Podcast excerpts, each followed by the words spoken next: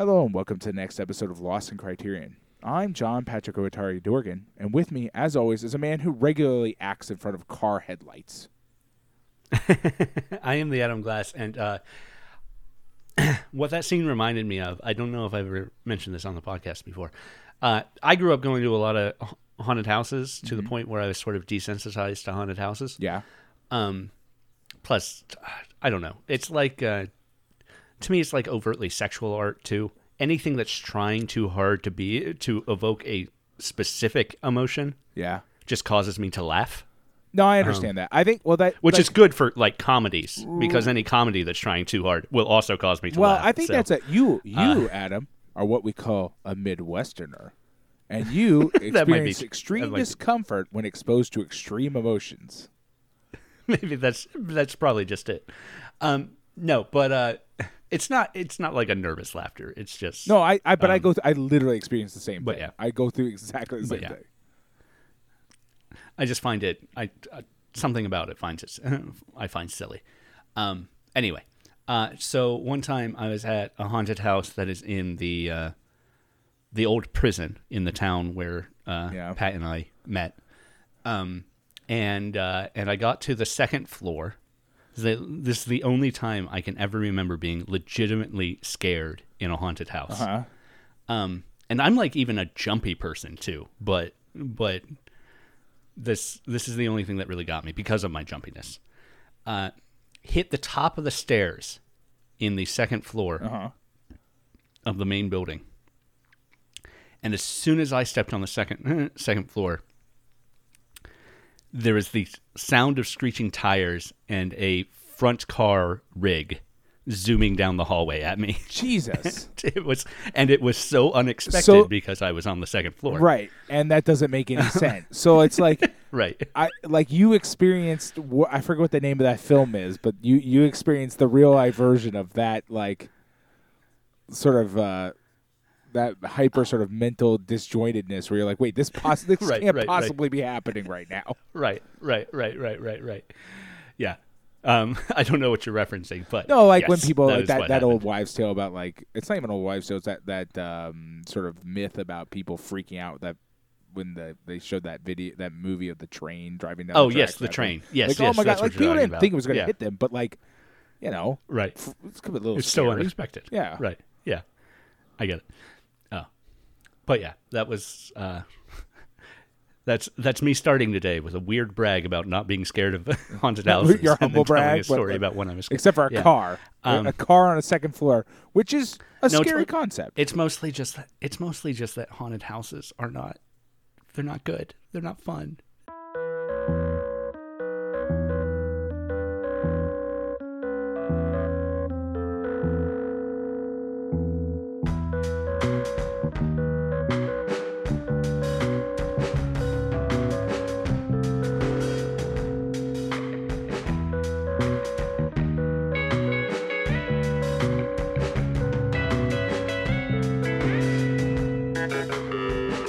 Pat, before we get into the movie this week, I do want to talk about our Patreon. Patreon.com slash lost in criterion. Just a dollar a month over there. You can help keep us going and you get access to some low cost bonus content.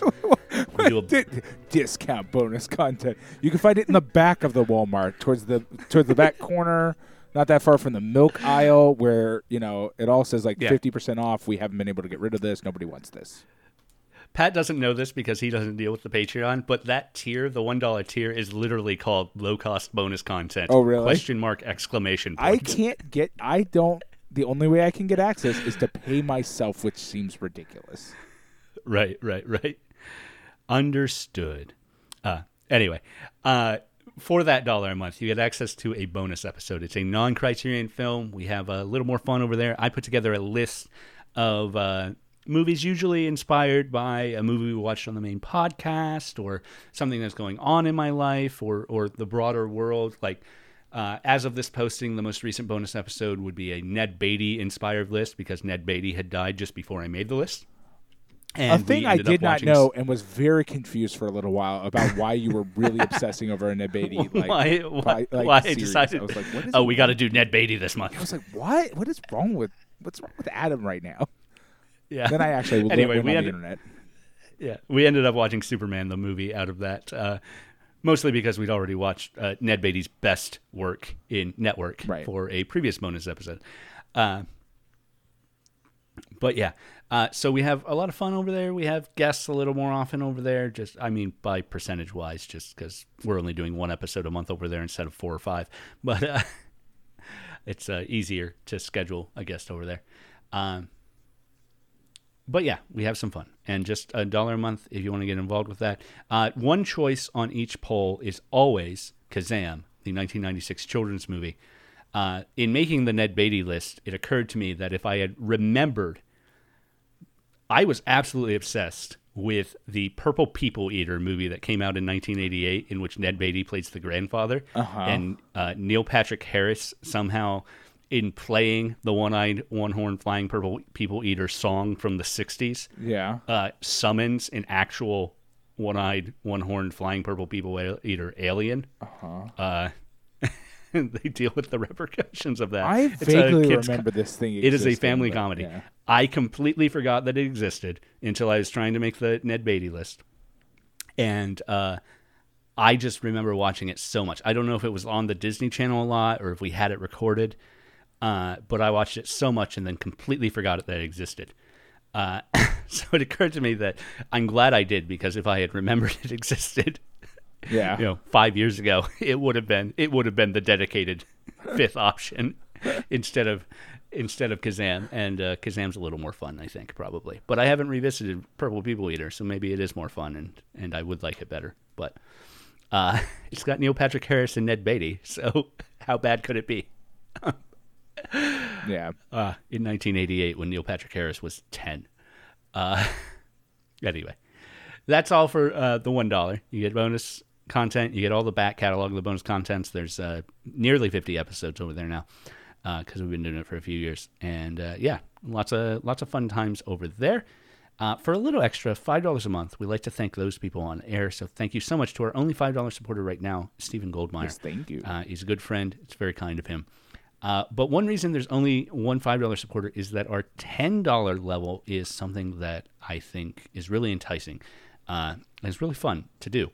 Uh, at $10 and above, those people get a piece of art. Pat makes it based on one of the movies we watched recently. I get it printed up on a postcard, write a little thank you note, mail it off to those supporters. So you get, you know, bespoke art, you get a little note from me, uh, just something from from each of us. Right. Uh, yeah.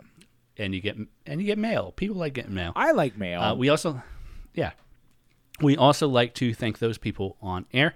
So thank you so much to our supporters at that level and above. Currently, Chris Otto, Jason Westhaver, Michael McGrath, Patrick Yako, and Adam Speakerman.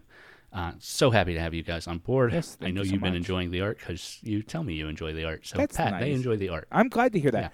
Uh, I like the fact that the that you know I I I we've I brought this up a lot on here, but I really do. It really I don't know how to describe the feeling, but like it melts my brain that some that people are actively paying Yeah, for me to make things that aren't me just talking into a microphone with Adam. Like, because, I mean, truth be told, like, uh, part of the reason the podcast even exists is because I just wanted to talk to Adam. We just wanted to talk to each other, Right. like, on a regular right. Basis. excuse to talk. Yeah. Uh, and so it, it's wild to me that, like, I can get, that we can get paid to do a thing that I otherwise would just not be doing because I don't, I mean, I do art, but, like, it was always something I just did for, for fun on my own. Uh, so Right. it's really wild to me. And that, speaking of which, I have to start working on this month because uh, this is one of You those should, months where yes. instead of dumping 36 hours or something ridiculous into it, I forgot. And now I have like this happens. It's like it's an alternating thing where like one month I'll just like something eats me up like alive inside, and I have Yeah. to spend fucking 30 or 40 hours on it. Well- and then the next month, my brain's like, you don't need to worry about it. And it's like two days until it's due, and I haven't even like thought about it. It's like I don't even know what movies were in this month. It's like Well, as I'm of as of recording time, you still you still have four days to right, which month, is so actually think kind of a good thing. okay. I might actually be able Yeah. to do a decent job on this one. yeah. I gotta pick something. I but- believe in you, Pat. It's always going to be a decent job. You do good. Uh, if you do want to see uh, samples of Pat's art before you get uh, too dedicated into giving us ten dollars, you can head over to Redbubble.com and search for Lost in Criterion. We've got uh, all of the postcards up there on a three month delay. so that our Patreon supporters get them and can enjoy them first, and then everyone else can see them there or buy back copies if they so desire. Again, that's redbubble.com, search for Lost in Criterion. But if you want to support us and get it with the note, uh, patreon.com. Which is the better version. Let's be very clear. I It mean, is the better. of course, you could always do both. If you want like the one with the note, and then you want like a perfectly clean version that hasn't been through the nightmare that is the American postal system, you That's can have fair. you can That's have fair. both. I am, yeah. uh, yeah. One that's been ripped in half and then taped back together using like I don't know whatever they It's got use. footprints on it. Yeah, and, like uh, some of the ones you sent to me because I at the beginning you were sending me some of them. Like some of them Yeah. have are damaged in just absolutely hilarious ways. I'm like, what? That's This delightful. thin piece of That's paper. good. What did you people do to this thing? like whole corners of it missing. It's like, well, I hope there wasn't anything important up there. Uh. like the address for where it's going. Right, right. Uh, so Pat, this week we are talking about a Truffaut film. We haven't talked I about know, a it Truffaut feels like film for a long time. Uh, I don't know if we've talked about a Truffaut film. Not since the Doinel series, I assume, like the end of that, right? Uh, I think we had Jules and Jim. Oh yeah, well, yeah. That's Truffaut, isn't it? That's not. But isn't that part? Some- I don't know, man. I No, it's not part of the Criterion, or it's not part of the the Doinel. Um, I you you can tell me, but I don't know. I don't know. My brain don't work so good. Yeah, Jules and Jim. Yeah, we. But was that before or after we did? Because like, didn't we watch that whole like the wrap of the of the Doinel series at the end? we watched. Yeah, we watched. So the 400 Blows was very early. Right. Which is a shame. Uh, it was like ways, movie two. Like, it's one of the Um, best movies well, I've I mean, watched, and I would like to have a reason so to watch good. it now. Right, right, right. Um, and then uh, we had the Doinel series, which was uh, the box set number is 185. Right, but I thought that that one didn't include. For some reason, I thought like the I don't know. I'm losing my mind. It's fine. I think it's probably partially that like for me, like the Doinel series and Jules and Jim sort of just like slammed together in my mind. I was like, well, these are all. Well, it's the- it's long enough ago that that could happen now. Uh, well, that Jules and Jim was definitely 285. We also did Shoot the Piano Player, uh, his little gangster movie at uh, 315. okay. And then, uh, yeah. And that's it's been, the break since, since then. That- so it's been like t- almost 200 episodes or something. Wait, what number are we Right. on? Yeah, something. Uh, we're on 462, Right, so, so, it has yeah. been uh, 150. it has been 200 and uh, and seven episodes. Wait, what? I thought you said it was 315. No, you're you're right. I can't do math. Um, I was like, wait a minute. Uh, no, I'm usually the one who can't do math in this group, so I'm getting concerned. yeah, 257, in fact. Uh, yeah, or 157. I still can't do math. We're, d- we're having trouble. Um, there we go. We I did it. Ma- guys, and I, by guys I mean people who are listening to this. Adam and I have had a very hard time. It's already been a yeah.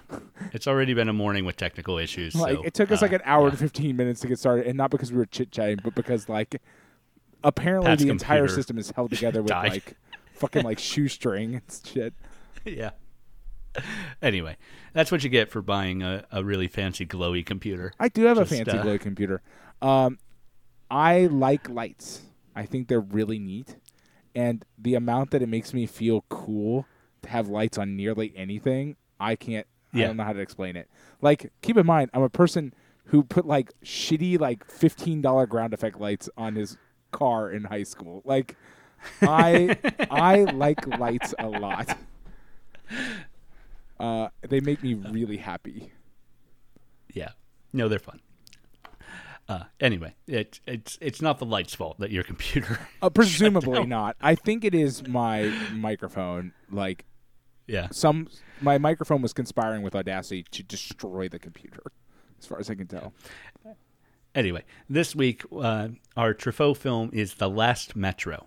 It is from 1980, um, which uh, puts it you know late period as far as the Truffaut we've seen, but I think I think some of the uh, the Doinel box set was this late, uh, if not sort of. I mean, this is after between the, no- last two Doinel films. No, this is after. Completely after. Yeah, because Doinel series is in the late seventies, and then this happens 1980, and it's like he basically. I don't think I, I have to look at the actual like filmography. But I don't think You're right. he made like two more films after this, and that was it. Like, Love on the Run, which is the last Doinel film, is 1979, so the year before this. Uh, he did. Uh, he did make a, f- a few films. The Woman Next Door and Confidentially Yours Right. were both uh, made after this. Um, he wrote some screenplays. well, yeah. I that. mean, it's not like I don't. Uh, I I don't know his entire biography, but I, it's not like he. It's not like one of those scenarios that we read about all the time where he like walked out of the film filming this movie and just keeled over dead or right, something like right, that. right, right, But, right, like, right, right. I mean, he did not live very long, and uh, this is very. Yeah, he close to- died in '84. Yeah, I mean, he was so, only 52 yeah. apparently, which is really like really sad when you think about. it. I don't know what he died from. I don't. I don't know anything about anything. So right, right, right. Um, yeah. Anyway, well, apparently it was a Uh, brain tumor, which is even sadder when you think about it. Like Ugh. like when you think about a creative, that's like just a really hard thing right there to think about. But um, yeah, I, I he uh like I mean the the mo- like Wikipedia describes this as like one of his last films that sort of finally brought him back into the international kind of brought him back, you know what I mean? Like uh Right. won him awards and stuff.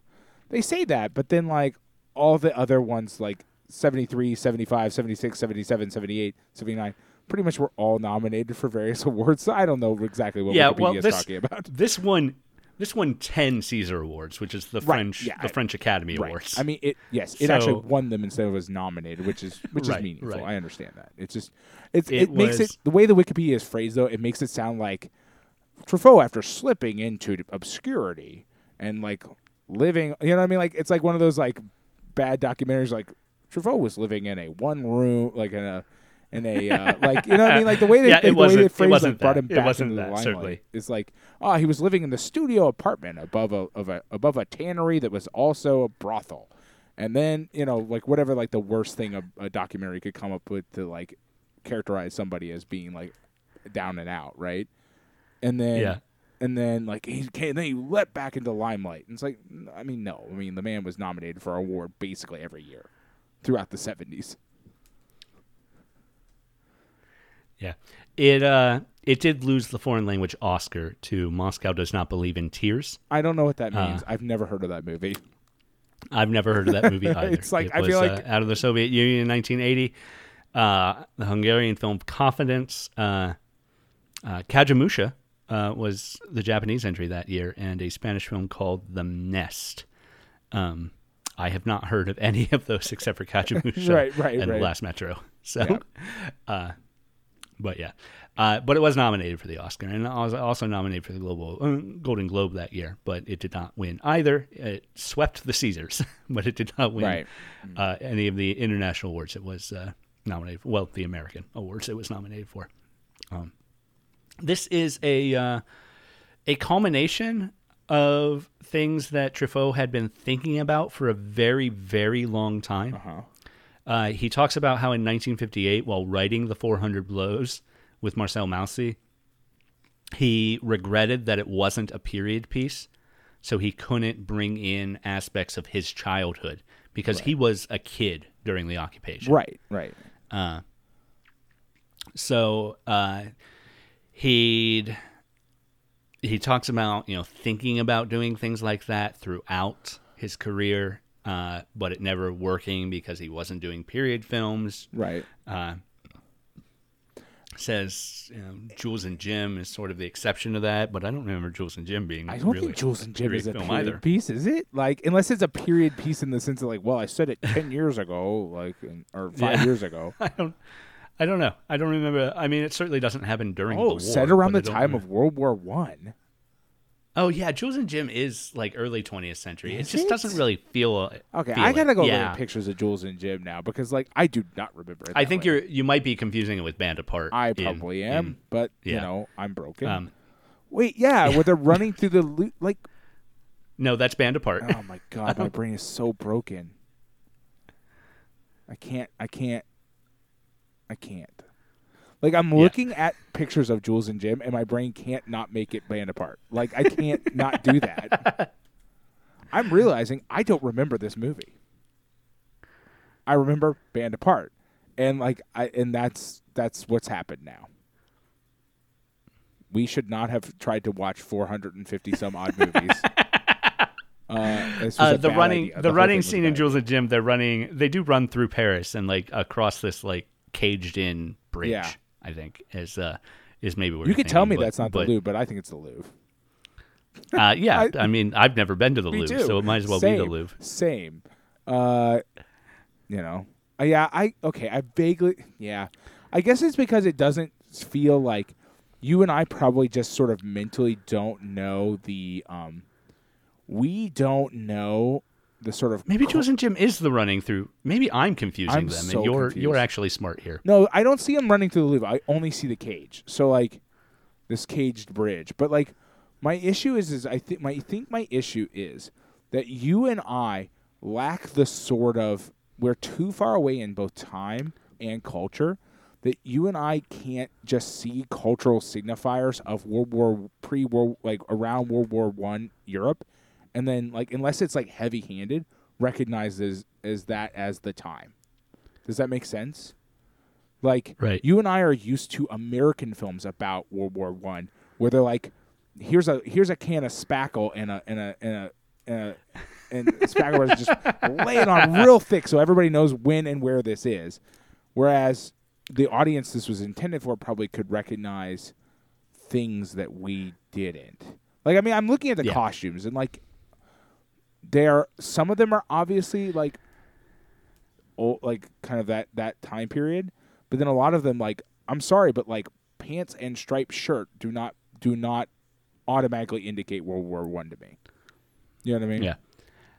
Well, here's uh here's here's one big difference. Yes. Uh, uh, the running scene in Jules and Jim, uh, uh, the woman is wearing pants, slacks, whereas in in Band Apart she is wearing a dress. Oh, and both men have hats in Jules and Jim, and only one of them has a hat in We've done it, Band Apart. guys. We've done it. We've got it. We've got it. We got it We under control finally- now.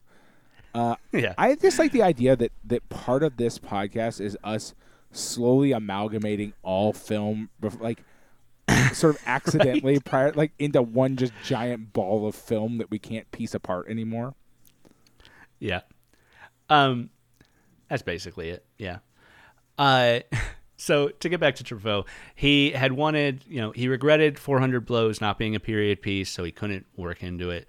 Uh, Jules and Jim is a period piece for World War One, and you know, so that doesn't really solve his problem anyway.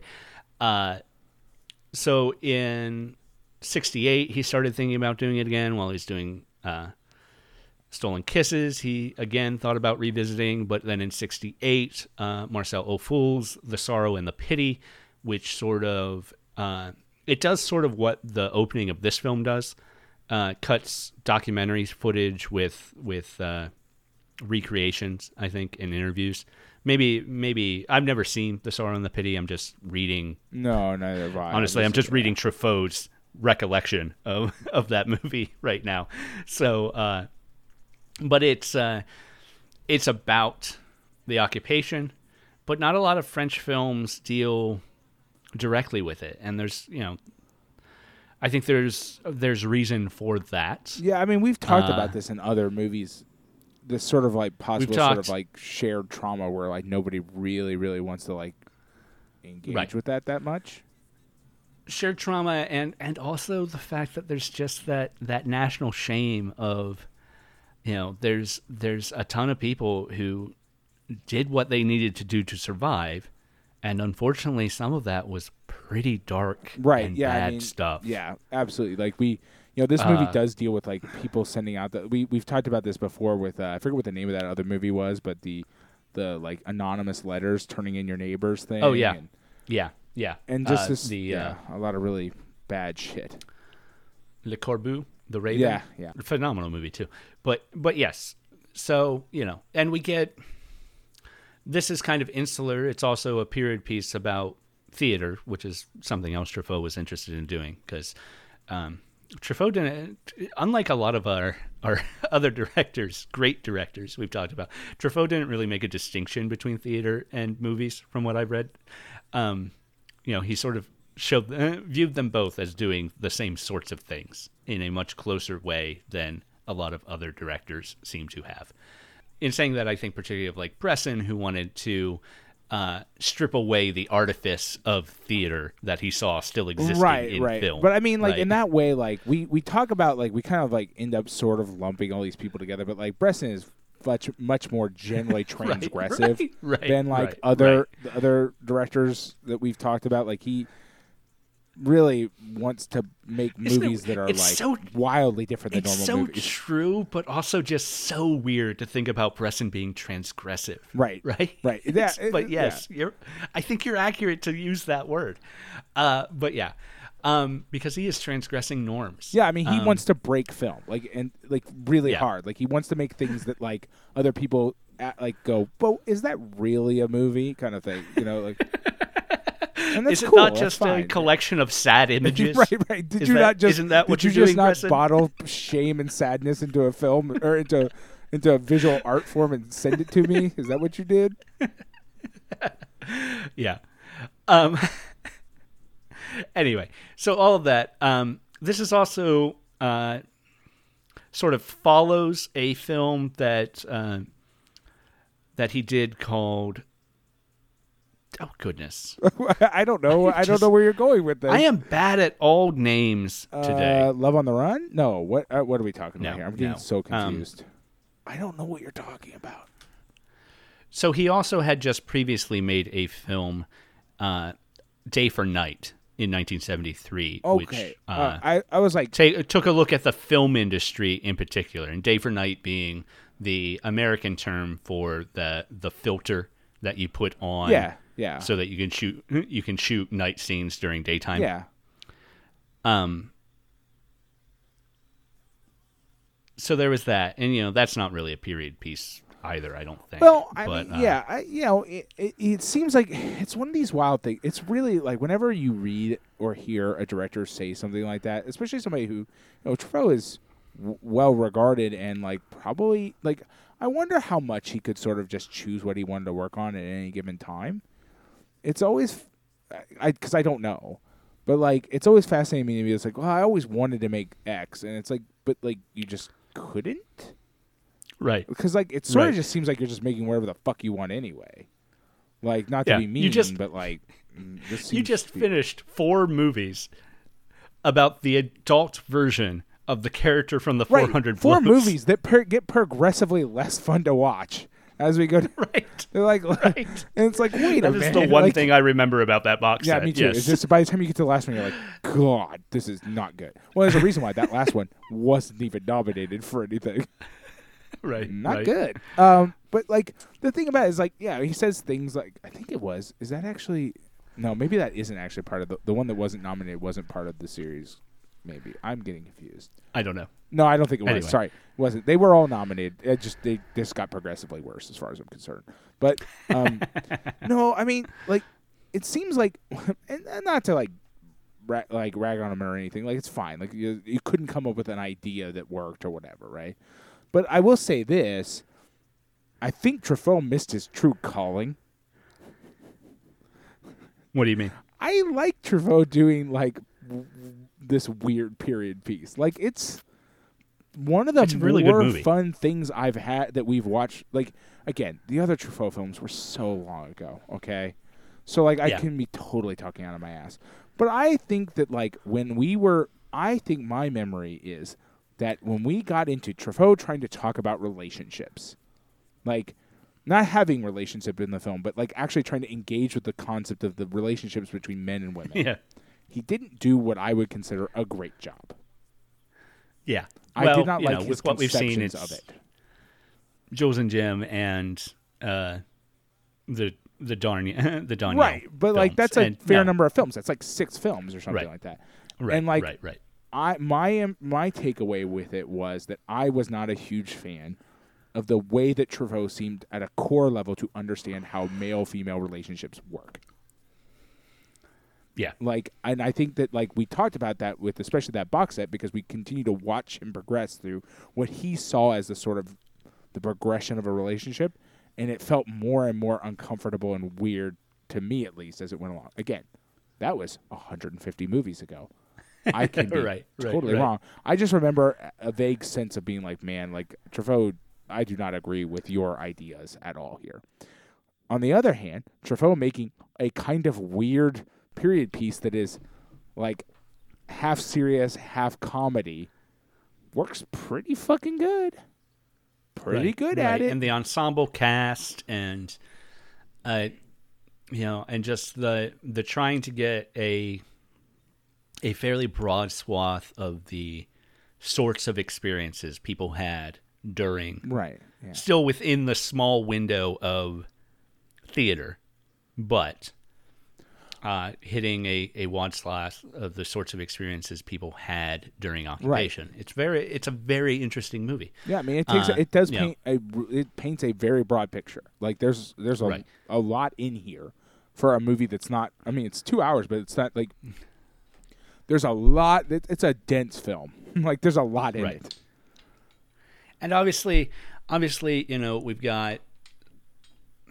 I call it an ensemble, but we do focus primarily on uh, Depardieu and uh, and Catherine Deneuve, Deneuve's uh, or And really more on her than on him. Like I mean, he Yeah. becomes more Because central is- as it progresses, but like she's Right. the main character, straight up. Like And right, nobody is right. nearly as important as she is, and she does an amazing job of it. right. But Right. And it's you know it's Marion's story because it's the story of the theater, Right. and she's you know the the backbone of the theater of this particular theater too, with her husband in hiding in the basement, and uh, you know her going through this emotional turmoil of of she still very much loves her husband. Obviously, uh, uh, Bernard's reading of the situation uh, in that in that penultimate scene in his dressing room as he packs up is not accurate. No, right? no, it's not. And she says he's wrong. I, I Um, mean, and, and she says it right. Go ahead. Sorry. But she also, you know, she is in love with him, and she didn't pursue things because he thought, or she thought that he wasn't in love with her. But he, she thought, uh, he only thought that because she was cold to him because she didn't want to act on the feelings she had. Um, right. So it's, it's it's just you know it's very complicated, and obviously they lay it all out in that scene, and then they have sex, which Right. is. Um, maybe a weird choice, but also it's just this.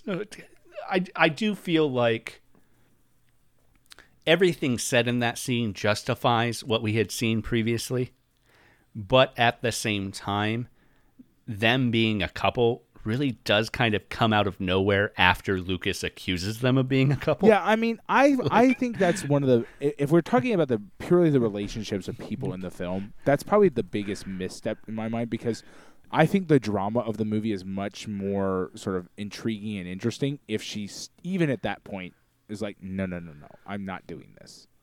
You know what I mean? Like, right. I like I have what I want, and then I have what like I don't know. Like it's just more interesting that way. Like giving in there kind of like sort of def- sort of like pulls the suspense the, of the relationships of the film like way back down and like back down to like basically zero.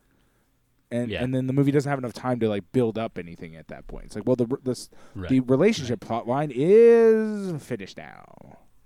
Yeah, that's actually uh, really interesting to the fact that one of the bonus features of this this is a two hour and twelve minute movie, and one of the bonus features is a five minute additional scene uh, that uh, that even like I don't know if you watched it, but I didn't. I forgot at it least existed. half of it at least half of it actually exists in the film it's just it's an intercut of uh, valentine the guy who drops off the screenplay for her earlier Uh-huh. he comes and meets marion in her office and explains that uh, he wrote the screenplay which is uh, angels of mercy the movie that the uh, the other actress ends up starring in in the postscript Right.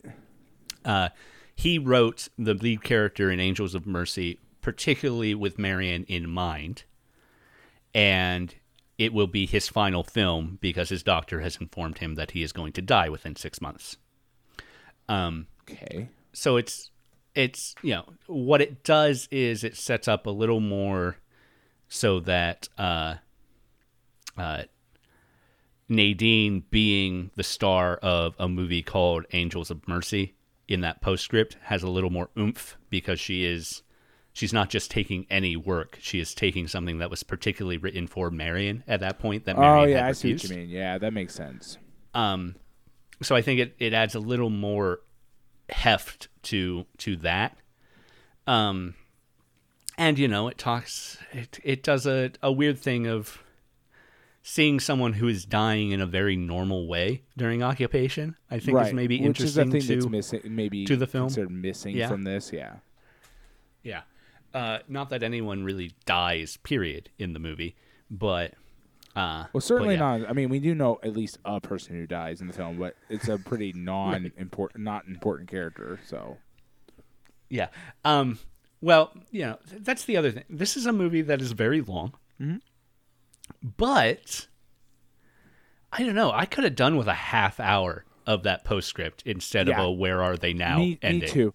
Although I, I, I here's what I will say. I'm of of mixed opinions for a really weird reason, which is, I agree. The movie could have just been a little bit longer. I think a little bit more after the war's over, sort of stuff would have been really interesting. But I also am just delighted by the idea of Truffaut deciding he needed to have an Animal House ending to the movie. Right, Uh, right, and right. like Animal House slash bad American soap opera mo- ending, where it's like, Yeah. thi- where uh, or I mean, I guess the Blues Brothers too, but like let's not get into that. My point is, it's very much indicative of a s- very certain period of time in American filmmaking, uh, Right. And then and it's and it's super interesting that Animal House came out in '78. Right, right, right, yeah, and- that, and, like, that this might actually be an Animal House reference. like I don't, I, yeah, exactly, very true. Like I, I now whatever about Animal House is a terrible movie. Let's like let's Yeah. for lots of reasons, but like and like so I very and I as much as I love Blues Brothers, it's also just I I can qualify like pretty definitively say a piece of American filmmaking of trash American filmmaking in a lot of ways. right? Like you know what I mean? Like I mean I love Yeah. Blues Brothers, don't get me wrong, but like still very much fits into the the moniker of trash film, right? Um and the like it's just such a weird choice for Truffaut. And then also the way that like they do the like the I don't know how to describe it, but that thing that's very like so American soap opera and like really very much movies of this era where like where they do the thing where like it's a freeze frame of the film, and then the person's head's encircled and they've got the name. You know what I mean? That's Yeah. just such a we- again like very much fits into a, a type of American film that is not what I would call the apex of art. Uh, and The, I have such uh, a fondness in my heart for that for movies that in that way because they're like I don't know they they do something to me because it's like I remember watching these on USA at three o'clock in the afternoon when I was homesick, kind of thing, type of movies, Yeah. you know, or or something like that, and like, but then just to see it in a Truffaut film, it's like, what's happening right now? Are we gonna find out that one of these guys became a senator and like Yeah, after clearly That, uh, committing some sort of sexual assault? That free same stuff is kind of interesting too because one of the bonus features is talking to the cinematographer who is Nestor Almendros who we have seen a lot from before. He shot Days of uh, Days of Heaven Right. uh, for uh, uh, Malick uh, 2 years prior to this. Um uh but he shot. he Well, no, I mean, I remember. Like, I don't remember. Gorilla, I couldn't yes. name all of his films. but I remember us like Right. talking about this guy is the is the filmmaker cinematographer. Right, right, right. He did he did Schroeder stuff. He did he did stuff for everybody. Um and you know, he did some of the other Doinel films too. Right. And he did Claire's Knee and you know, he's Right. he's everywhere. Um but one of the bonus features is talking to him about Weird Uh, about the film. This, these choices. I hope. the, and about some of those choices that Truffaut did and how Truffaut would be fine with uh sort of messing with film with the film physically in a way that Nestor uh, call him Nestor Almendros in a way that Almendros said was a bad choice and then says, of course, uh, I was wrong. He was right. No one noticed. But things like doing freeze frames or uh, where he talks about one shot, not in this movie, but another Truffaut film, where it's a matching shot of a conversation. But the man side of the conversation, uh, it's a man and woman talking, and the man's side, there was a lamp in the in the frame. And Truffaut decided post production that he didn't want, or during editing, that he didn't want the lamp in the screen in the scene. So he recut, physically recut, uh, each frame to take the lamp out. And what that meant was you had to expand the rest of the to fill the frame, Right. and it made it a little grainier, and it made it so it wasn't exactly balanced. And uh, Almendros is saying, and and I thought it was terrible, and Truffaut was right. No one noticed. Um, and, and like I don't think that's true. Almendros, No, I mean, think, I mean, he's I think people definitely noticed. one of the things that makes it seems like makes Almendros a, a good cinematographer is that like when the day is done, he's gonna be like, yeah, you were, it was fine. Like you did it. It You was were fine. right. Like right. like was it though? It probably wasn't. You were definitely right. No. You are the the one who is actually the professional at shooting film. Right, right, and the and actual physical work of making Um, film be on film. Yeah. Another interesting aspect with the Almendros stuff, now that I'm on it, is that uh, he talks about how like some of the basement scenes, you know, they used they used period lighting, and the lighting on screen is like Atrocious. yeah, but it's also what they were using. So like all those candlelit Right, right, scenes understand are yeah. are just lit with candles, Right, which is and yeah, Rough. yeah. Yeah, sometimes I think it works really well in some of the basement. It does. it does. it's just that like so the much. graininess kicks up to like a thousand percent. You're Right, like, right, right, boy, right, right. The, what ISO were you like? Holy shit! This is like, Yeah. like I can see individual like particles of light at this point. This is ridiculous. right, right. But yeah, so all of that to say is that Truffaut doing those sort of freeze frames are another thing that Almendros talks about how uh, there was a scene in something else where the character looks up and pauses, but doesn't pause as long as Truffaut wanted him to. But it wasn't something that Truffaut noticed until he was editing. So like he just he just froze And that let, image. us be very clear here. Five extra frames. is right because And because Almendros is right about like that too. there's a reason why people stop using fake freeze frames like that when they're in like junior high school trying to make a movie because every human eye can see like wait a minute this shit's not moving anymore like at all Yeah. uh, and it's really Um, upsetting you're like wait a minute that's a fucking picture what's going on here some behind the things things with Almendros. We talked about in in Days of Heaven. We talked about how Almendros was going blind at the time. Right. Uh, he was he was certainly legally blind by this time. He had contact lenses that he lost at one point during production here. Uh, so they t- there was a behind the scenes thing talking about everyone looking for Oh my Almendros' contact lenses, and another where uh, where he would every day. I think it was in the playset. He'd like walk up one set of stairs, say hello to to cast and crew, and then walk down the next set of stairs. Uh, but uh,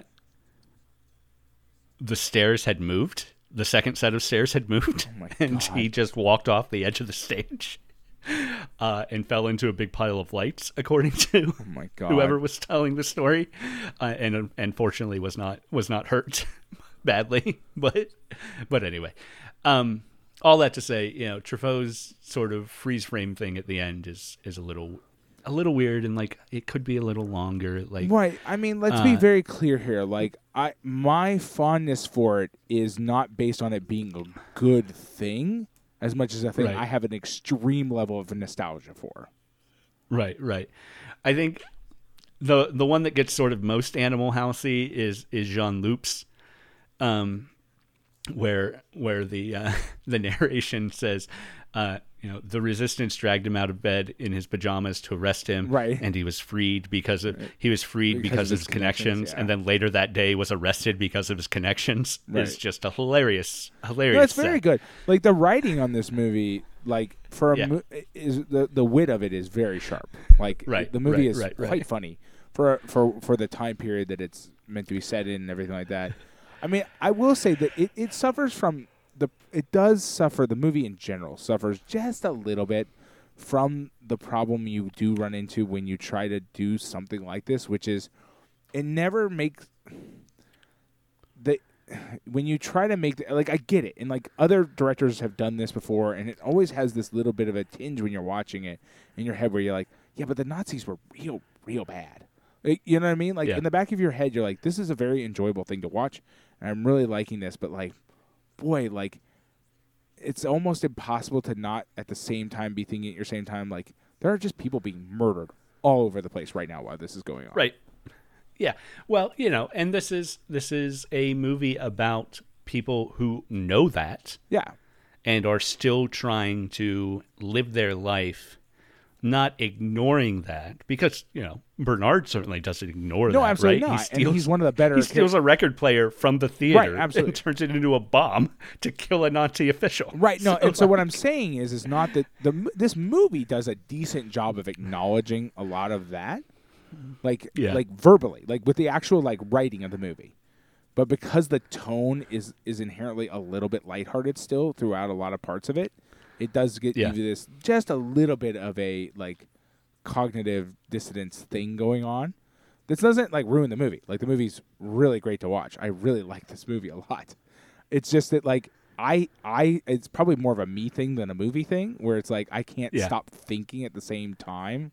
Like like and and then pro- and, and in many ways I imagine it's what, you know, Truffaut wants you to be going through, right? Like is like Right. he wants you to experience this cognitive dif- dissonance of like yeah, these people the show must go on, but also like this is literal hell. Like I mean, Right. the show And, must go you know- on in hell. Like I don't know. We've seen we've seen movies like uh, like Lacombe Lucien, um, uh, and uh, and even uh, Au revoir les enfants to a to a certain uh, to a different uh, take on that, but you know, um, uh, work by the same director, both those movies, but you know, Lacombe Lucien is about a collaborator, you know, Right. small town young guy, and we follow him. Uh, and you know, this is there are collaborators in this movie, uh, but we're we are primarily focused on French people, and we are primarily focused on French people who are living in Paris and trying to deal, Right. And you know, sometimes trying to deal means quitting your day job and becoming an active member of the resistance. Sometimes trying to deal means hiding your husband and just uh, trying to keep your head low otherwise. And sometimes having to deal is I'm going to bury myself in so much work that I'm going to come out ahead no matter how this ends. Right, right. and and Nadine takes any job that's offered to her, multiple jobs a day, right? Right. Uh, Which it, it is kind people- of shocking that Nadine is not like later branded a like uh you know, you know what I mean? Like right. it is kind of a fascinating thing in the movie that it doesn't talk about the fact that like if Nadine was actively taking germ like Nazi propaganda films, which I guess maybe she Right, wasn't, if- but it if- seemed like she might be. Like you know what I mean? What is she dubbing if not that? Right. I It's like, know. boy, I feel like maybe Nadine would be in a bit of trouble when this was all over, but um, seems like she got through it because maybe like she wasn't on camera or whatever. But um, right, right. yeah, no, I, I like I totally and I agree. Like I again, I, I agree with all the premises that are going on. It's just that for me, I think it's probably like I have trouble with that kind of cognitive dissonance, like that Yeah. like he's trying to generate, where it's like I can't like tonally map the two tones at the same time, and like so like in my head they just they like I have to keep like instead of like having them both, I'm just alternating between them. And so it like it comes off when I when I take it in summation at the end, I'm like, boy, she wasn't all that concerned about her husband. like I know she was. like don't get me wrong. But because She super was. right, but because of the way like the tone like for me personally, Yeah. the tone keeps sort of mentally flip flopping back and forth. It feels like at the end when I take it in whole, I'm like, boy, like I feel like she should have like I don't know how to. Ex- it's very hard to explain, and it is letter, literally definitely a me problem of like not being Right. able to put like to cognitively keep two different like tonal things in my head at the same time, and like so at the end, I'm, you know, I have to choose one for the film basically, and especially with the ending, I end up going for the one that feels closest to Animal House. like it's like I don't know. It's I'm just broken. It's me. But in the end, I'm I I have trouble watching films that work this way, as it turns out, uh, and not because they're bad, but because I can't do it. Uh, but I did like it a lot. I liked a lot of I liked a Yeah. lot of what happens in this movie. I think I think one big change from Jules and Jim that we definitely hated was that Jules and Jim suggests that this uh, polyamory, uh, polyamory, however I, however I meant to say that word. I, I believe it is polyamory, Uh, but yes, yeah, polyamory that exists between the the main characters in Jules and Jim uh, ends in tragedy. Ends with with what uh, with Catherine. I think drives her and uh, right. It is the th- one of the things we definitely talked bridge. about. Me absolutely Yeah. fucking hating about that movie. Oh yeah, absolutely terrible. Whereas whereas this sort of you know as as sort of poorly shoehorned in that love triangle is in the last Right. last half hour of the movie. Uh, it also deals with it in an interesting way because the play, the play that Lucas wrote while it, stuck in the basement through occupation for 800 plus days, is uh, it stars his wife and the person he believes to be his wife's lover Right. and then and then the end of the film is you know I really like the way it's done where it's it appears to be her actually visiting Bernard in hospital right. and then It does- it yeah. becomes it it fades from from reality to stage in such an interesting way. Oh yeah, no, it's Um, it's it is one of the more lovely things in this film. I I, I want I meant to go watch it again and figure out exactly Yeah. what point it switches because I I you I noticed it sort of organically, right? Like whenever I noticed it is whenever I noticed it, right? Like it wasn't like necessarily exactly when it happened. I'm like, wait a minute, the people in the background I noticed- are fake. This is a painting. I I noticed it because there is uh there is an audio difference once they Oh, switch to the see, I didn't stage. notice that. Um, but uh, but there's a cut to two nurses looking at them, and then it cuts back to the two of them, And and that's it, you uh, and that's that's where it changes. Right, like I mean, the thing Um, for me was the fact that like the people in the window are now paintings of people, and I'm like, oh, Right, okay, right, well, like, right. obviously I know what's happening. and you don't notice that at first when it switches back, certainly.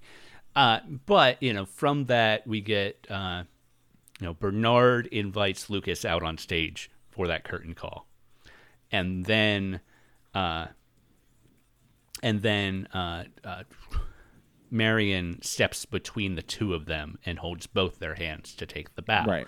Uh, and something that like an ending like that would have made me like Jules and Jim a heck of a lot more. Yeah, absolutely. Me too. I mean, right? like it, it, it, it, it, it is a choice to be significantly less cynical about human relationships than Yeah. and and keep in mind that like Jules and Jim is part of a thing that I think you and I noticed about Truffaut in general about this sort of deep, deep pessimism about the way that men and women interact.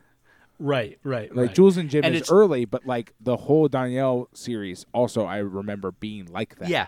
Like and it's weird that we felt that way with the Doinel series, and then this is made immediately after the final Doinel film, right. and feels so totally and utterly different. Yeah, absolutely. Uh, and this is this is I mean like maybe we're like maybe you and I are the naive ones, I don't know, but like for me I this is what I I want to see this sort of like at least like given the possibility of like positive outcomes existing. Uh, right. And that, but this movie also seems to focus very heavily on the idea of like this hell can have a positive outcome. Like, Yeah. I mean, is it probably a little naive? Absolutely, but like, Yeah. But I like how how fleshed out the world is in that regard Yeah. too. Like Arlette, the the the costume designer, who uh, you know, we open with Bernard hitting on her in the street, and she's just not interested. And then he he asks for her phone number, and she gives him the time and weather number, Right. Which is it's it's good. Uh, and uh, which he recognizes and calls her out on, and then she leaves anyway. Uh, and then he, you know, ironically runs into her at the theater, and of course, uh, but she, you know, we get the reveal about halfway through the movie that she's not interested with in him because she's not interested in men. Period. Right. And everything he set up to that, she set up to that point is is that, but we don't understand it as that. She is a lesbian, and we see her. well, uh, right. I mean, making out with Nadine in the, in Right, the I mean, the only- and she talks about how she has a crush on Marion and it's unremittent, Right. but she still has, you know, this fulfilling thing with Nadine that also comes back in the postscript too, right? Because she's working with Nadine still right. on Like, the movie. My only, I guess, my only, I, and this is a this is a quibble, like a minor complaint, relatively speaking, in the grand scheme of things. It is, it does suck in my head that like, oh, the it, someone somewhere somehow there's the way you can do this where like the ma- like, well, I mean, otherwise she would have wanted to sleep with him. He's irresistible, except for like, you know, she's a lesbian. well, he is so. he is Gérard Depardieu, man. He I is mean, irresistible. I'm right? just To- saying- to, the French in 1980, yeah. but like for some reason, you know what I mean, right? This like this guy yes. who's like walking around like just hitting on every woman he meets is like I mean he's irresistible. I mean she'd have to be a lesbian, right? Like kind of Right. I, like I kind of But- also liked her as just like not gonna put up with any of his shit. Like it was she was fun Right, that way right. too. Of like no man, I this is this is not gonna work. Like it would have worked if she work. weren't a lesbian. Like it's okay And this way too. It's fun. It's what's nice about this way is that like what they do in this movie that is interesting is Truffaut keeps upping the stakes because more we keep finding out every single person here would be somebody the Nazis might want to murder. Right. Like there's not a single soul in here that the Nazis wouldn't want to murder. Like they're all And surviving. John- they're all getting through it. But Right. every single one of this, these people, and then like what that does, and what Truffaut is opening up there is like, oh, this ideology doesn't have anybody they don't want to murder. Right. Right. Like in the end, even- this is an ideology of murder.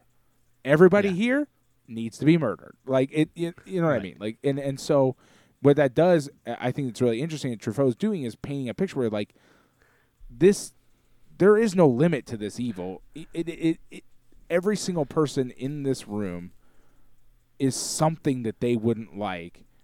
And they're just normal people living their normal life. It, it it's a really interesting Right. like thing to be doing in the film, and I really do like that part of it. Right. Uh, and even Jean-Loup is uh, is also implied to be gay. Right, uh, exactly. in Like they parts just of the movie. yeah, And like he's the one he's the one who by nature of his job has to be treading the line more, right? Right. he's got to he's got to keep the place funded and open and make sure they get good reviews in the papers even though the guy who's writing the review in the paper is a raging anti-semite who hates everything about the theater because it was owned by a Jewish man, right? right. and Uh. then presumably this person who is a raging anti-Semite would also like w- very willingly like turn in and have a gay man murdered. Like absolutely, right? Like you, like absolutely. Like we don't know, but like I mean, come on, like Well, I mean, there's that scene where he goes to meet Daxiat at uh, at the press at the, the the printing place for the paper. right, That that kind of plays like he showed up not thinking this was a business meeting, right? Um, I think there's some some subtle stuff there. I don't know. maybe. I mean, you could be Uh, right. Like I mean, th- there's. Truffaut does do a lot of subtle stuff in this movie, and I feel like this is one of those movies that, like, probably, despite being a kind of straightforward story, would benefit from from a, a second watching because Yeah. there's a lot of moving pieces on the screen at any given time. There's a lot of characters, and they're all they're they all kind of interweave into the story in a way that, like, you know, there's definitely possible to miss things. I think. Yeah, that's a another interesting aspect of the of the cut scene is that as Valentine walks through the theater, he basically interacts with every single one of them. Oh, interesting.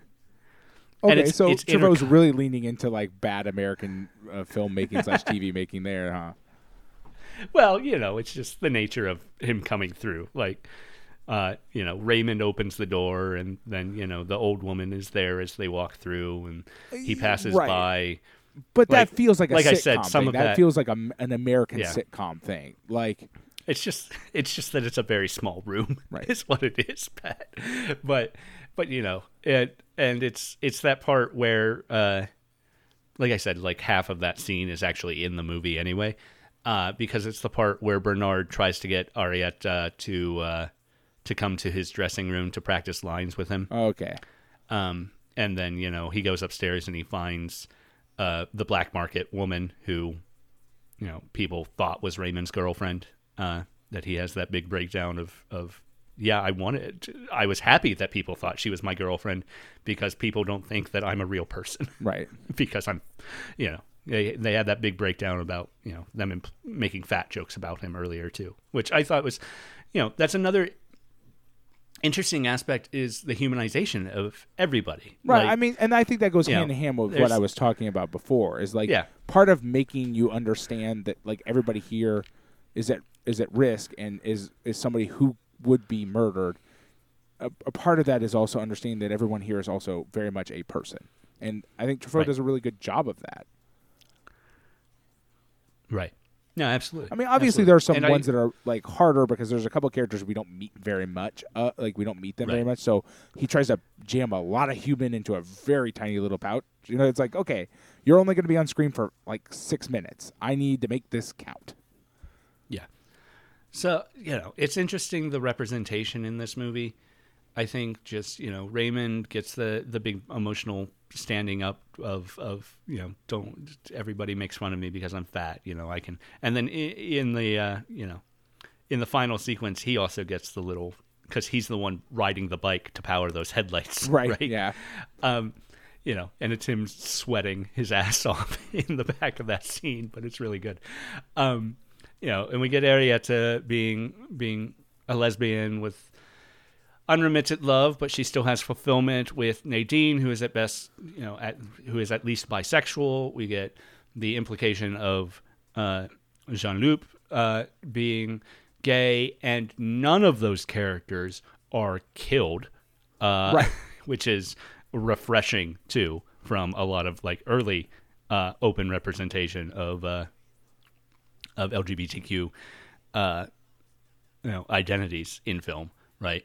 Uh, Well, and especially when you consider this is in fact a film about World War II, where yeah, like where where there are people who actively where it want actually to kill makes more sense than your average Yeah. film, like that someone would die. And they're like, no, we don't need Right, to have that right. in here. We all understand that they're all we we understand the risk involved here. Thank you very much. Yeah, yeah, So instead, the choice is to kill off like just to just to like make sure the stakes are a little bit clear is to kill off like the one dude that we meet a few times. You know what I mean? Like it's like that we didn't bother to to really spend a lot of time humanizing. We'll kill off that Well- guy just to make sure that like somebody you understand people will die here if we're if if you know right, uh, right, Bern- right. like Bernard's like contact or whatever he is. his contact. Yeah. Um.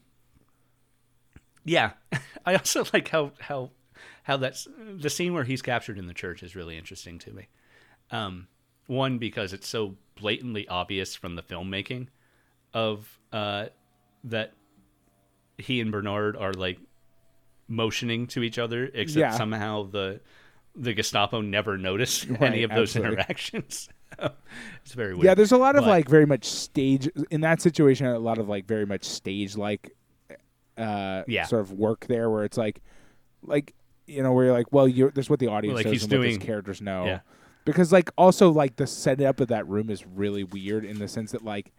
I don't know. Like maybe I just don't understand what European churches are circa this time, but like people just running up the aisle to and fro past the choir practicing seems odd to me. I guess. Like I don't know. I like the I like how the kids are singing some sort of God rescue Vicky France uh yeah, yeah. hymn. Weird.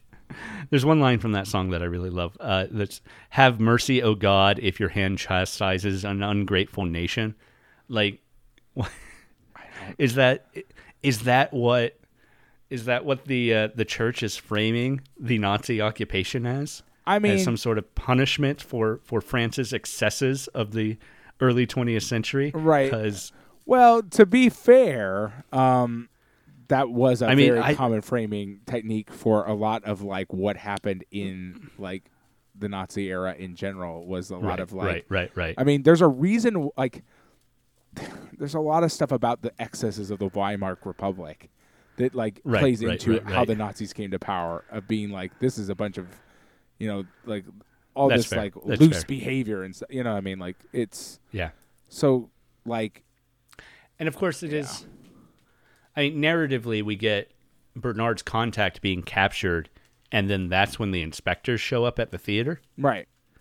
Um, I mean, so, it's you know, important. some- it's important some that you understand the narrative connections there, and so they are Right. important.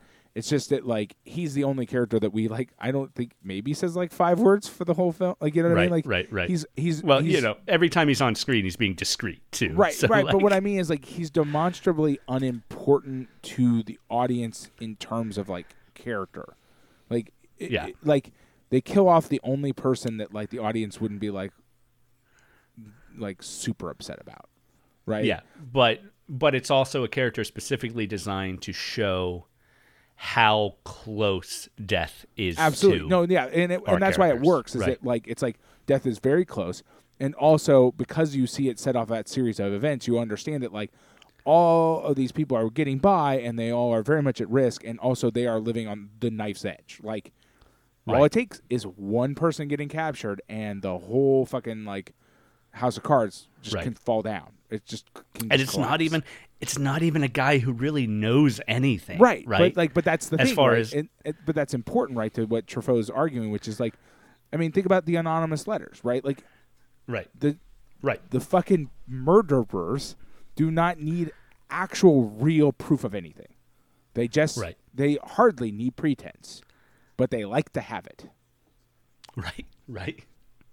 it makes them feel good it's not about you it's about them feeling good about the murder they're doing to have just that just that thin veil of pretense because like, like as you said that guy doesn't know anything that guy doesn't know jack shit about like that the, like he knows bernard presumably but Right. maybe doesn't because like i mean obviously he does because they do hand signals and my understanding is that like they shouldn't even probably even know each other but like blind drops and all that jazz. But like my point being that like he knows Bernard, but like that's not much of a pretense to go ransack the theater that belongs that Bernard is working at, right? But that's all they need, right? Like they actually don't need anything, right? Because they don't actually need anything. Right. Right. Right. They, like, Uh. so Yeah. Well, he isn't the the only character who dies in what we see because Daxiat is said to have committed suicide in the postscript. Well, Um, Daxiat's story is really like I mean they they definitely go out on a limb to be like we want to make sure that you understand this guy total piece of shit. Like we already Yeah. know that there from were the movie that there were actual French people who were just bad. right, right, period, right, Well, right? exactly. And it's like some of these French people were also Nazis and bad. Yeah. Like it, it, is one of those framing things where like Truffaut really wants you to not feel bad for him at all. Yeah. Uh, there is one interesting thing to sort of theme of the movie of uh, of the Valentine sequence that was cut, uh, and he's he's talking to Mar- Marion about death, um, and I mean the whole thing's interesting because you know Marion runs into him in what we see. Marion runs into him in the lobby of her hotel, and she doesn't remember who he is, but he's dropped off the screenplay, and he seems really nonchalant about it, like eh, you know read it, read it, you don't. Um, and when he comes to visit her, she says, "Oh, I have the screenplay. I wanted to give it back to you because I, I can't do the role." And then he explains to her that it was a role written for her Right. and why it happened, and that you know he's facing this death. And what he says about death is interesting to that whole character dynamic too, and I think interesting to two themes of the movie. He says death is a pile of empty clothes and he thinks about what what those clothes are going to be done with after he dies and you know they might get some of them might get reused some of them might get reworn some of them might just be burned you know and it's it's him thinking about his legacy right and i you know it's just it's interesting to think about that in terms of what Truffaut is talking about with a period of French history that isn't really talked about, Right. And the the uh, the ramifications and the the moving forward from you know from this time of death, you know, as we've already said, where where they are on a knife's edge, but but the whole country is on that knife's Right. edge, and the whole country is dying in in a very real way, uh, and how we deal with that death moving forward is some of the clothes get reused, a lot of them get burned. Right. Some of them get sold, right? Uh, and you know, you in any of those instances, you just don't think about who was wearing them the Right, last time you right. saw them being worn. Uh, no, and sometimes that's because you have no connection, and sometimes that's because you have too much of a connection. Right. Yeah. Ah. well, it's also interesting I- to think no. of in terms of the fact that, like, while while Truffaut is still, by any measure, still pretty young when he's making this film. You know, he's in he's in his late forties at the time. It is does also fit with a man just sort of getting a little bit uh, reflective Right about life right, in general. Also, like as a like, you know, he and of course, it's a movie die, about the obviously, nostalgia of his childhood. Yeah, Right. Yeah. That's very very particular is that he is making a movie about his memories of being a child. So, you know.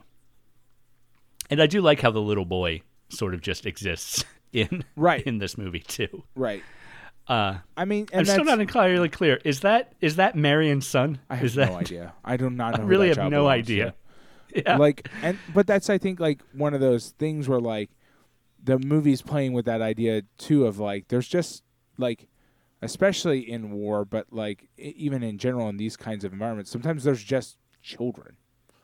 Like yeah. they don't really have to necessarily belong to somebody to still still also just be children around, right?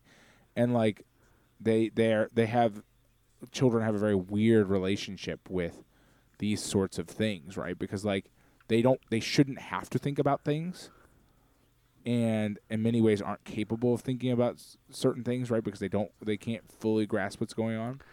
Uh, Right. And and the idea that like even in th- these absolutely terrible times, Truffaut gets to reflect on the idea that like, did he really fully understand what the world was he was in?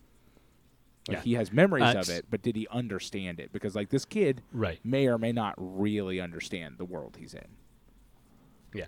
Uh, someone is credited as the boy's mother, and presumably, Oh, it- it- actually, the the woman who insists on him washing his hair after Right, the Nazi right. soldier tussles it uh, is probably his right, mom. but I don't know what her relationship to the rest of the movie is because I don't remember Right, someone- seeing her later and someone early on when the boy first walks on screen says that his mom works for the theater. oh okay I did and everyone at line. the theater knows who she is, which is why I thought maybe it knows who the kid is, which I why I mentally I thought it might have been Marion, but also there's no like ramifications of oh we also have a kid um, Right, in, right. in the Marion Lucas stuff. So right and that uh, would you would so, yeah. expect a lot of ramifications of that. That's like right, uh, right, right, right, right. But uh, but yeah, it's you know it's it's weird that his his mom and and even the boy's relationship to all that's going on is is really peripheral, but also you know like Truffaut's drawing on his memories, and certainly certainly this kid exists in a place where none of the adults in his life want him to know what's going on. Right, Right? And, and which makes sense, right? Like you don't like absolutely hundred percent. Like it, it is. It, you only want them to know, like it's only because it's unavoidable, right? Like you don't Right. really ever want them to know, but it might be unavoidable. Right. Yeah, and that's you know part of part of all of this movie is adults looking back and finally knowing, right, and and acknowledging and naming what happened, even even as it is just a story about life, Right. Too, right. Life in hard times, but all times are hard in their own ways. Uh, but yeah, yeah, it's just it's this is my favorite Truffaut film we've seen since 400 Blows. Me- And me I too, it- absolutely, I put it on par with 400 Blows. Yeah, I, I agree. They're very different uh, in a lot of Yeah, ways. obviously, But like, yeah. I mean, yes, I agree, and I think a lot of that has to do with like the top, the, the subject matter. Like, I think that we, I like for some because 400 blows in its own way is also talking about like is talking about like in that it's much more engaged with the child right but like Right. that sort of like the world around you as as you grow up right and and this is also while the kid is not the main character, it is the world that was around the kid that was you know that that Truffaut's trying to reminisce about, right? And, and that's Right. really really interesting. I it's way more interesting than Truffaut trying to analyze male female like relationship right, patterns. Right, right. Yeah, and uh, and maybe it is worrying that uh, when Truffaut is talking about children and putting his own experiences as a child, he's much better at making those compelling stories than if he's pro. You know, generally, I'd say he's probably putting his own relationship Oh no, issues for sure. too. But the problem So- is, is apparently based on, and we talked about this when we watched those movies. Truffaut has had some fucked up relationships. It would appear. Right, like right, and that's a problem right because like and i think the issue is is that in many ways Truffaut assumes that like Truffaut makes an assumption i think which is much like childhood relationships are universal and can be understood by universally by the audience in a Yeah. way in the same way that childhood can. And and and he might be right about his specific audience in the sense that like that those films were extremely popular. I mean not maybe some of the later ones but the ones where he's analyzing relationships. So for the time and the place he might be quite accurate about what the way that french people understood relationships at that time but it is not Yeah. globally universally Right, right, right, right, right. Whereas childhood, in a lot of ways, is in, in a different way because, like, yeah, all the circumstances of your childhood could be wildly different, but there's some sort of unifying factor of just being a child Yeah, and the way you understand the world, like the way you try to grasp the world around you, and what the difference being that like in 400 blows we're talking about a child and their perspective on the world, whereas in this we're talking about the child that was Truffaut and like sort of this sort of strange like hazy reminiscence, right? And I, like yeah. both of those are comp- are totally comprehensible to an audience. I think almost any audience. I also, you know, we haven't talked a lot about Lucas, and we don't have a lot of more time we can dedicate to this episode, unfortunately. But um, I really like the way Lucas is characterized. One, because he's, you know, he's obviously frustrated and scared, uh, and you know, he's he talks about how the only thing he has to do while locked in the basement is experience trauma period Right. right you know i'm reading the paper i'm listening to the newspaper even the crossword puzzles i'm doing even the children's crossword puzzles i'm doing because i've already done the adult ones are uh are anti-semitic Right. and and betray that no one trusts me and everyone wants me dead and he's in that room for 891 days i think is the exact number Right. and and he doesn't wait. Like D Day happens, but he Just can't wait anymore. Yeah. he cannot be in that room anymore. and you know, and even in narrative before that postscript, we get him talking about maybe if I just go turn myself in, everything will be okay, and maybe maybe it'll work out. Right. And you know, Marion has to hit him over the head in order to stop him from freaking out in that moment. Um, you know, and and you know, he's when he finally gets out, he just like is staring at the sun as partisans are shooting each other all around him. Right. Right. Right. Um, and it's just this this fascinating look, and and you know, I I can't help see things like that and not think about uh, Edith, the woman who was you know in my church Right. for over a thousand days, who who had very in the end was was very similar. You know, she she took the risk of of going in person to the ICE office after uh, after uh, uh, Biden was sworn in, uh, because she just she could not continue life how she was doing. Right. Uh, you know, and it's very, you know, she she wasn't facing a summary execution if things went poorly, but she is still facing. you know, Right. she was still facing very, very bad consequences that could very well have ended in her death. Uh, you know, given the state of you know where she was born and where she would have been deported. right i mean and, and in many to deport her. ways that like that like it's sort of like uh what is it a distinction without a difference right like yeah it Right, wouldn't be right. right. like yeah it wouldn't be a summary execution in the way we understand the way uh, nazis operated but like i mean let's be serious here Right, right. And you know, you know, her life in even even best case if she were deported, it would still be a separation from her home and from her family right into a dangerous situation where she would largely have been alone with no no recourse but to come back. Come back home, right? Right. Yeah. And that's that's, you know, the the vast majority and the vast majority of, of you know, immigrants crossing the southern border. Uh, I say vast majority. I'd say a, a at least over fifty percent from everything I've read. Uh, a majority of people coming over the southern border uh, illegally, uh, so to speak, are people who are not fleeing their home but trying to get to their home because they were deported Right, from the right. U.S. where they have lived for 10, 20, 40 years. Uh, yeah.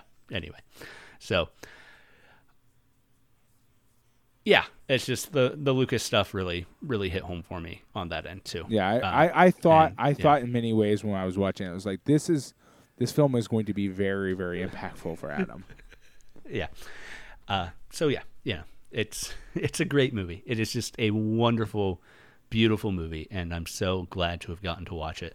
Uh, and I'm glad you liked it too. yeah Uh, not that I expected you not to, but occasionally it happens. it does where, happen. where I really mean, love a movie and, and you it don't. goes both ways. Sometimes I expect you Yeah. to.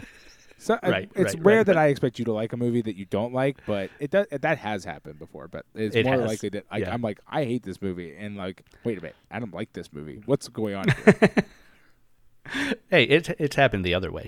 But it's happened true, both were ways, you've liked yeah. a movie and Yeah. and, and yeah, where you were like, wait a minute, you like this movie, Pat? And I was like, yes, Yeah. Anyway, um, yeah, Truffaut, uh, in talking about the themes of this movie, says that it's not just about anti-Semitism, but intolerance in general, and certainly, you know, we get that in what we've already talked about with the gay characters, with with Raymond uh, being uh, denigrated for being overweight. Um, yeah, and it's just you know it. It's just a really it's a great movie about humanity. It really is, and I love it. Uh, so yeah, I'm. Yeah. Uh, so yeah, this week we've been talking about the Last Metro, uh, directed by Francois Truffaut from 1980. Next week we were talking about another Roberto Rossellini film. We just uh, had one recently, didn't we? Um, Yeah, I think so, yeah. With uh, the Taking of Power by Louis the uh, right, yeah. 14th. Uh, this is a, an actual Italian uh, Rossellini film, General della Rovere from 1959. So, thank you so much for listening to Lost in Criterion. I am, as always, Adam Glass. With me, as always, John Patrick Ovatari Dorgan, and we'll see you next time. Yep. Bye. See you next time.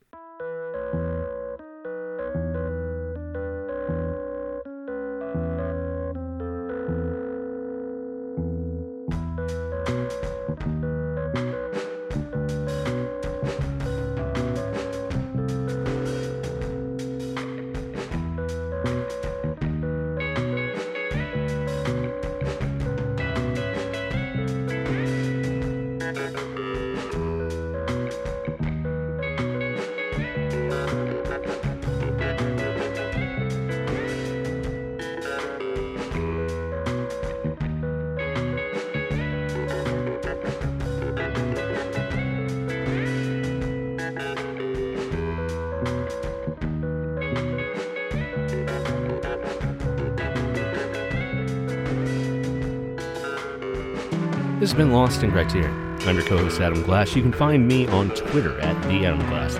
My partner is John Patrick Oatari Dorgan, and you can find him at jpatrickdorgan. Check out more of the show at lostincriterion.com, or hey, give us a review on iTunes. It's nice. If you really like what you hear, consider supporting us at patreon.com slash lostincriterion. Hey, our theme music is by Jonathan Hape. Check him out at jonathanhape.com. And thanks for listening.